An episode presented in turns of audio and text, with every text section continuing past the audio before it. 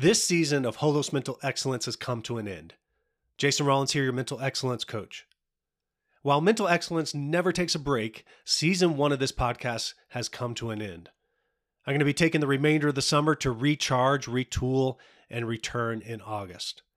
The past one hundred twenty-four episodes have been a great experience for me. Thank you to those who have listened consistently or even occasionally. With over two thousand five hundred plays across fifteen different countries, I look forward to returning in August with an even better approach to helping you win each day in the mental game, and to do so with eternity in mind.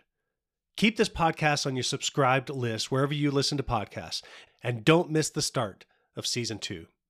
Enjoy the summer months. Make time to reflect and to recharge. And above all, seize each day, seize eternity, carpe eternitatum.